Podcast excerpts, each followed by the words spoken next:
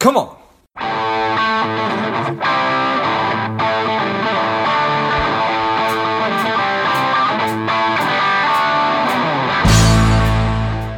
Welcome to Money Savage, a savage approach to personal finance. This is George Grumbacher, and the time is right. Welcome to today's guest, a strong and powerful Scott Arnold. Scott, are you ready to do this?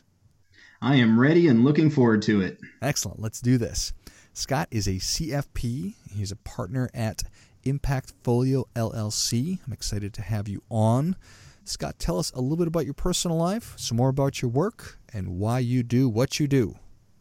All right. Well, thank you, George, for the opportunity to be on the show. Uh, I'll start with the personal front. Um, my wife and I have been married for 15 years.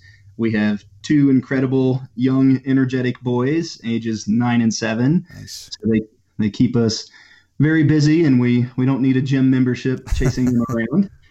Uh, so we enjoy spending time together as a family and exploring all the outdoor activities that Colorado has to offer.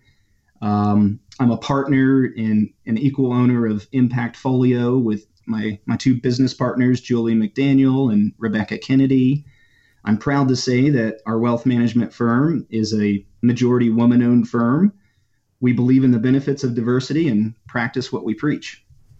Well, I appreciate all those things. I've got a, uh, a son, and he's two and a half, and I can only imagine what he's going to look like when he's seven and nine. So, stay stay in good shape. That's my advice on that front, George. Yeah, I think that that's probably probably some of the best advice that that that, that I'm going to get.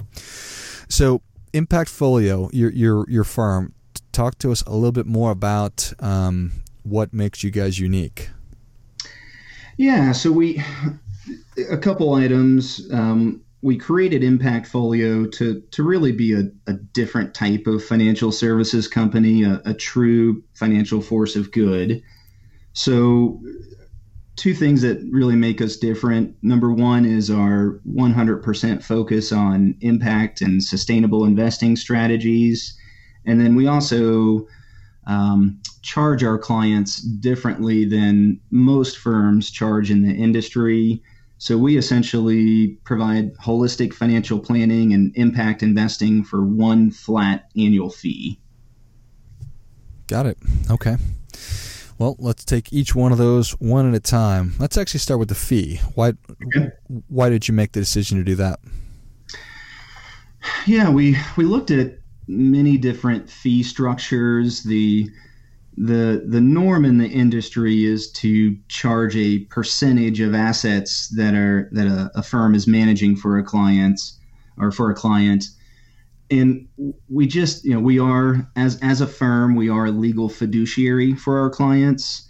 So we felt that um, that model it, it, it is it does generate or has inherent conflicts of interest.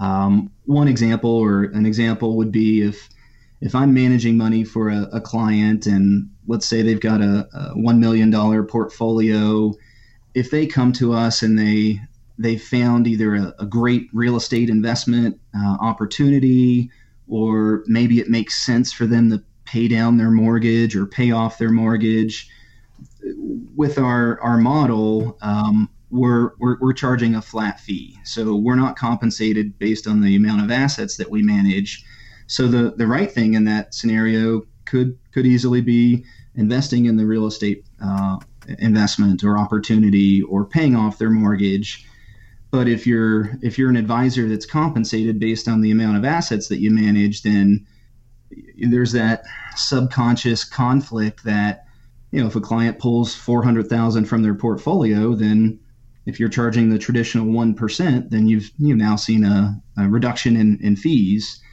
So we wanted to create a, a pricing structure that helped to eliminate conflicts of interest and and, really helps put us on the same side of the, the table as our clients.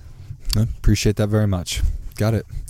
All right. So, being a financial force of good, I, I, I, I like the sound of that. Um, and I think that probably, well, I know we've had some people on the show talking about impact investing and ESG. Um, why, why is that important to you? Um, multiple reasons. We at the core of impact or ESG or sustainable investing, I, I know there's many different terms out there with slight differences, but really at the core is we feel that um, it, it's really the best way to manage money for the long term. Um, if you're, you know, the and, and there's impact investing or sustainable investing today is not the same type of socially responsible investing that we, we used to see 10 or 20 years ago. Uh, unfortunately, a lot of the false perceptions still continue today with with what used to be called socially responsible investing. The old school form used to be rather expensive. It, it, primarily focused on exclusionary factors, so excluding certain companies or certain sectors.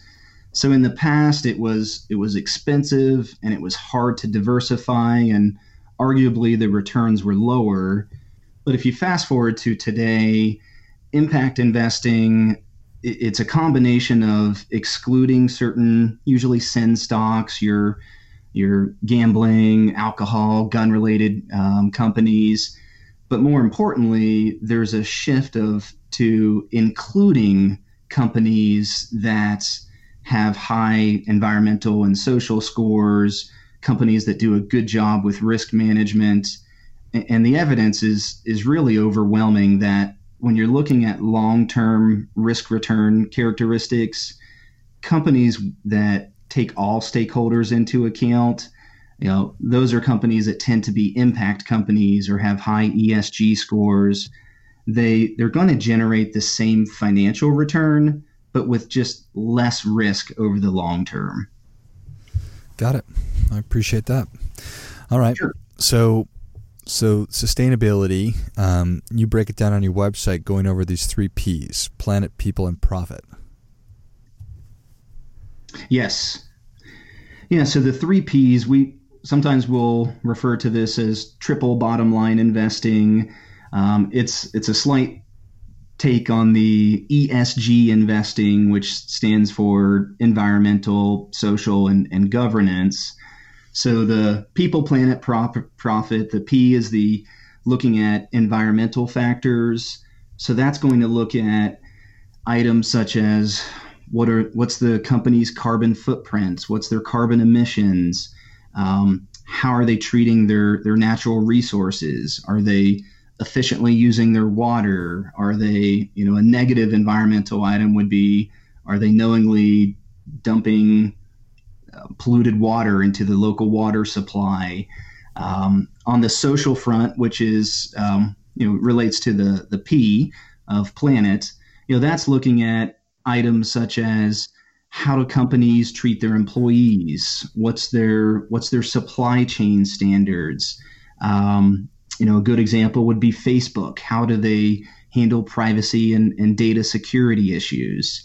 Um, and then the last one, the governance, we link that to profitability uh, because at the end of the day, our, our number one objective or goal for our clients is still to maximize returns and minimize risk. Uh, and governance does a great job just helping to eliminate unnecessary risks. So that's going to look at ownership, it's going to look at board pay.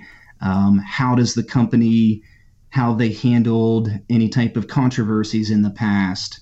I'll um, I'll pick on Facebook again. They're a good example of, of poor governance. Um, you've got Zuckerberg, who's the you know the CEO and also chairman of the board and owns the majority of the stock. So there's not there's not a lot of checks and balances in, in that situation. Got it. That is a, a lot of analysis. So I have to imagine that you're probably benefiting from from technology to, to go through and do all this screening. Yeah, absolutely. And I, I feel that's um, improvements in technology are some of the the reasons why we're able to to offer the flat fee that we offer our clients. Our our fee structure is significantly lower than you know than a you know a client that's got a million or two million dollars that's that's paying a one percent advisory fee. Um, technology also makes it much easier to utilize the third party data that looks at these different ESG factors in in building a portfolio. Um, one of the one of the other incorrect perceptions with impact investing is that there's there's not enough of these investments to to build a properly diversified portfolio, uh, and that's maybe that was the case five or ten years ago. But if you were to look at the number of investments that are available now and the just the the companies that are rolling out new products and continue to roll out new investment solutions, um, you know, just look at the two largest asset managers in the world, iShares and Vanguard. They're rolling out ESG mandated products. Um, so technology has played a key role in bringing down costs and making this data more easily available to investment management firms like us. Got it. Nice. It's a beautiful thing right there. It's certainly something I, I was thinking about as as you were explaining it to me. Um, obviously, you need to be able to put together a diversified portfolio. Um, do you have a sense of of uh, what percentage of the S and P 500 gets sort of booted out because they don't fit in this framework? Yeah, that's it's um slight. Well, it depends on each firm's or um, asset manager's criteria. Um, I've seen some investments that have more stringent um, ESG or impact factors, and they'll whittle whittle it down to maybe a hundred uh, large cap equity positions. Um, the one of the main indices that we use is is through iShares, and there's about uh, it's about 350 or so positions. So you it, it really depends on the um, investment solution that you're using. Uh, I do like to you know throw this out as as a as a data point that the the index that we use to um, to cover essentially to cover the S&P 500 or, or large US based companies it's performed right in line with the S&P 500 mm, so nice. kind of the same risk return metrics but if you were to look at the environmental or social returns that's where you see a huge difference um, just on the environmental front the index that we use the underlying companies um, they use about 34 less tons of CO2 emissions for every 1 million in sales. Um, that's usually referred to as the carbon intensity score. If you were to put that 34 tons of CO2 emissions into perspective, that's the equivalent of taking seven passenger vehicles off the road for a year or 79 barrels of oil. So the way we, we look at that is if we can get our clients the the same rate of return with the same risk or arguably less risk, but have significantly higher environmental and social returns, why would we not invest our, our clients this way? I have to imagine that that's a conversation that really resonates with people, right? It's like we get very, very similar returns, potentially even less risk. Is that something you'd be interested in? And I can't imagine too many people saying no. Right. I, I yeah, I think if it's um, as long as the the biggest challenge is the the false perceptions that continue to linger that it's it's expensive you you get less returns it's it's philanthropy and that is not the case. We we primarily view this as a you know especially from a fiduciary st- standpoint just a, a better way to manage money in the long term. Got it. Excellent. Well one of the questions i certainly wanted to ask you was what's something that you really wish that more people knew? And I guess the answer might simply be that what you probably think or you thought of about this way to invest in the past is not necessarily true anymore. Yes, absolutely. Got it. Yeah, and I, I feel like um, you know we have clients all over the United States, um, different demographics. We have you know young millennial clients to um, you know older baby boomer clients. And it, it does seem like the younger clients tend to to get this a little bit quicker than um, some of our older clients because they've either from their own perceptions or usually the culprit is is actually financial advisors that have been in the business for a while and they still have that that incorrect mindset around impact investing. Got it. well, like most anything, it's it's difficult in the kind of the early stages of it to to change people's beliefs about things. Um, but once the light bulb turns on, I have to imagine, I have to imagine that that, that, that people are, are are excited about it. So, what would you say is uh, just kind of in general is is the part of your job that you really enjoy the most?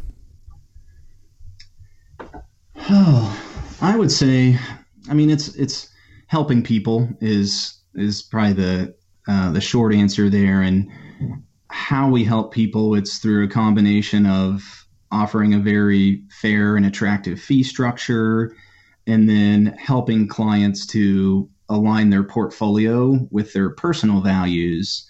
Um, I think a lot of investors they may have certain causes that they support, um, whether or that that's important to them, whether that's global warming or gender equality, and they may just they may not know or understand that their investments in their 401k or their their IRA or you know just a, a traditional brokerage account are actually invested in some of the very causes that they they're trying to not support. Um, so it's it is uh, very rewarding to be able to show clients that they can align their portfolio with their values, still get the same returns, and still achieve their their financial goals and and, and make a difference. Yeah, I think that that's great. And again, going back to that whole financial force of good thing, it is possible to do that. You know, I think that certainly my perception of a lot of companies in the United States that have been in the news over the past couple of years for all the absolute wrong reasons, and a lot of those are financial companies. Um, yet have I done everything that I need to to make sure that I'm not invested in them? And I think that the answer to that question is probably no. And you talking about being able to educate people about being intentional about about doing the research or allowing you to do it on their behalf, I think is extremely valuable. So I commend you for that. Um, interesting that whenever people whenever something is new, um, talking about the way that you're investing money and also your fee structure, I imagine it's it's so much education because you're you're you're not just breaking one paradigm, you're really breaking two. Right, and it's it's interesting to see how we're we're getting new clients. Um, we're getting new clients from from both angles. Uh, clients that really are um, don't want to pay the traditional one percent or, or, or a set percent of their portfolio. Um, when when someone has a you know a smaller overall portfolio, maybe that you know that fee structure makes a lot of sense. But when a client starts getting 1 million, 2 million, 3 million built up in their portfolio, we just we question you know should they really be paying 20,000 30,000 a year in fees? Are they are they getting a good value for that cost? Um, and then the other way that we're we're attracting a lot of new clients is is through the the impact investing and sustainable investing movement. Um, even though I, I feel like the the movement has been catching on a lot in the last few years, it's it's really just a looking at an efficient you know, is a company efficiently using their resources? Are they minimizing risks? And you know, a lot of money is now managed this way. Approximately one in every four dollars in the United States, so roughly twelve trillion dollars, is managed with an ESG mandate. So even though it, you know this this type of investing is relatively new for for retail investors, it's um it's already here and it's not going away. Nice. Well, Scott, Savage Nation is ready for your difference making tip. What do you have for them? All right. Um, I use this often. Uh, so I would say don't let perfection get in the way of doing good. Uh, too many times I'll hear another advisor or, or maybe a prospective client bring up an issue with a company and say, you know, see, this company does X, therefore they, you know, they can't be a good company or an impact company and then they you know they essentially throw the baby out with the bathwater and and kind of stop there. we would argue that impact investing is not perfect, but it does make a huge difference. And really going back to that example that I made earlier that even just using an you know an index fund that mimics the S&P 500 but has that ESG mandate can make a huge difference. Uh, I mean, taking seven seven passenger vehicles off the road or, or reducing the uh, you know an investor's carbon footprint, it, it makes a huge difference, especially if we all invest this way and focus on being good stewards for for our planet and you know environmentally and and socially. Well, that is great stuff. That definitely gets come on, come on. Scott, thank, come on. thank you so much for coming on. Where can Savage Nation learn more about you? Thank you so much, George. I, I really appreciate the opportunity to be on here and, and thankful for what you're doing. Yeah. What's what's the the best way for people to find you? Um, best way would probably be to just check us out on our website. It's uh, impactfolio.co. Uh, so it's uh, sometimes it gets confused with impactfolio.com. Uh, so we are www.impactfolio.co. Excellent. Savage Nation, if you enjoyed just enjoyed this as much as I did, show Scott your appreciation and share today's show with a friend who also appreciates good ideas. Go to impactfolio.co. Check out all the great stuff on the site. Thank you again, Scott. Thank you, George. And until next time, keep fighting the good fight because we are all in this together. Before I go, quick announcement. I've been asked by so many people over the past couple of years about how do I start a podcast that I've developed and released a course that will teach you exactly how to do that step by step from figuring out the kind of show that you want to have to understanding how all the technology works behind it, and then how to get great guests and uh, keep the thing moving and how to grow it. So, if you're interested in that, check it out. You can go to georgegrumbacher.com forward slash podcast course, and you'll find it there. You can just go to the website. I'll also list that in the notes of the show.